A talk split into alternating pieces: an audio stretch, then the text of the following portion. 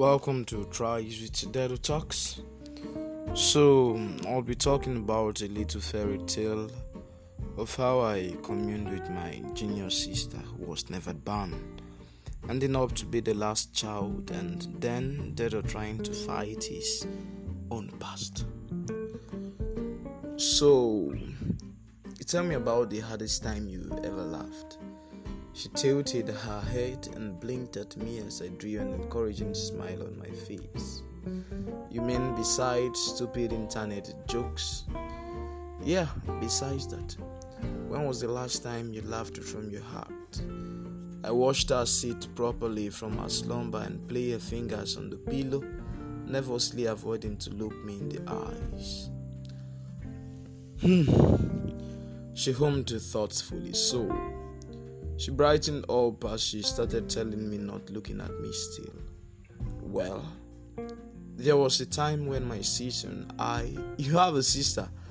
I gasped. Yeah, she looked at me, annoyed for interrupting her, and for something I did not comprehend at that moment, so I mumbled, "So sorry, girl." So me and my sister were sitting on the bed randomly chatting, and I don't know why she crawled over the bed on her fall. When I saw her like that, that moment she was repressing a chuckle. She smiled wildly like an innocent child as she continued.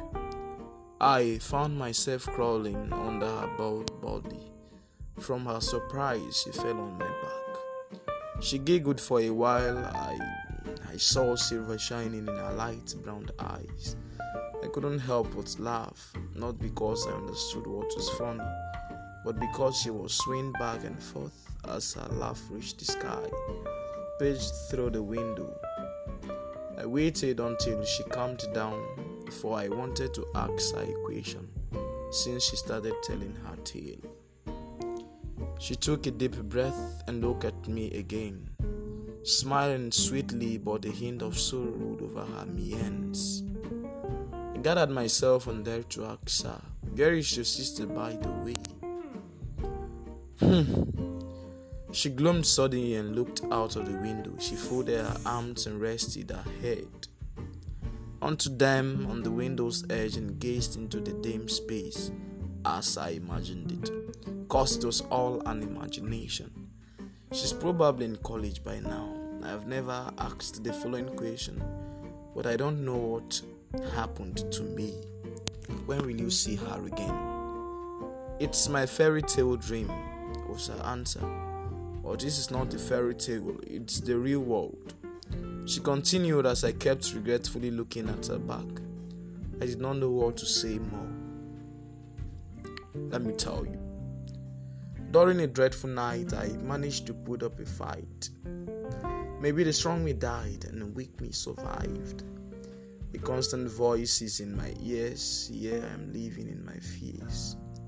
Like a painful reminder of that night where I lost the outnumbered fight, wondering if I'm even right, while holding myself tight.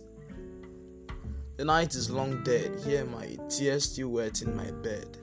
That dreadful night, the cause of my fright, those thoughts make me shiver, the fear making me quiver. Like my painful screams is still hurting my dreams.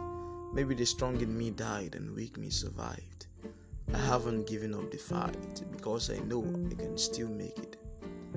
So life goes on, miles and miles away. I can see myself standing on a way leading to an unknown place, leaving behind my existence trace, moving on to a new journey, new life. I stabbed my past with a sharp knife, the past I don't want to remember, but still there is something I can't forget, which makes my mind badly regret. There is how the life goes on, forces you to stop. You can do nothing with it, but I must say, better not to drop. Yes, life is full of hurdles and different phases. Sometimes we win, sometimes we lose. Anyways, the result depends upon the path we choose. Still, the life goes on, just like a river. It flows on. Reality mixed with random feelings, and in the end, we have to live alone. that significant other will leave one day, but memories will stay forever. All relations will end someday, but memories will haunt every day. This is what have happened till now, and it will happen in the future. Yes, exceptions do exist, but they are very rare. So if you already knew the outcome, then why do we still hope? Why do we still dream? Why do we still expect? Why do we still try? Why do we still wait?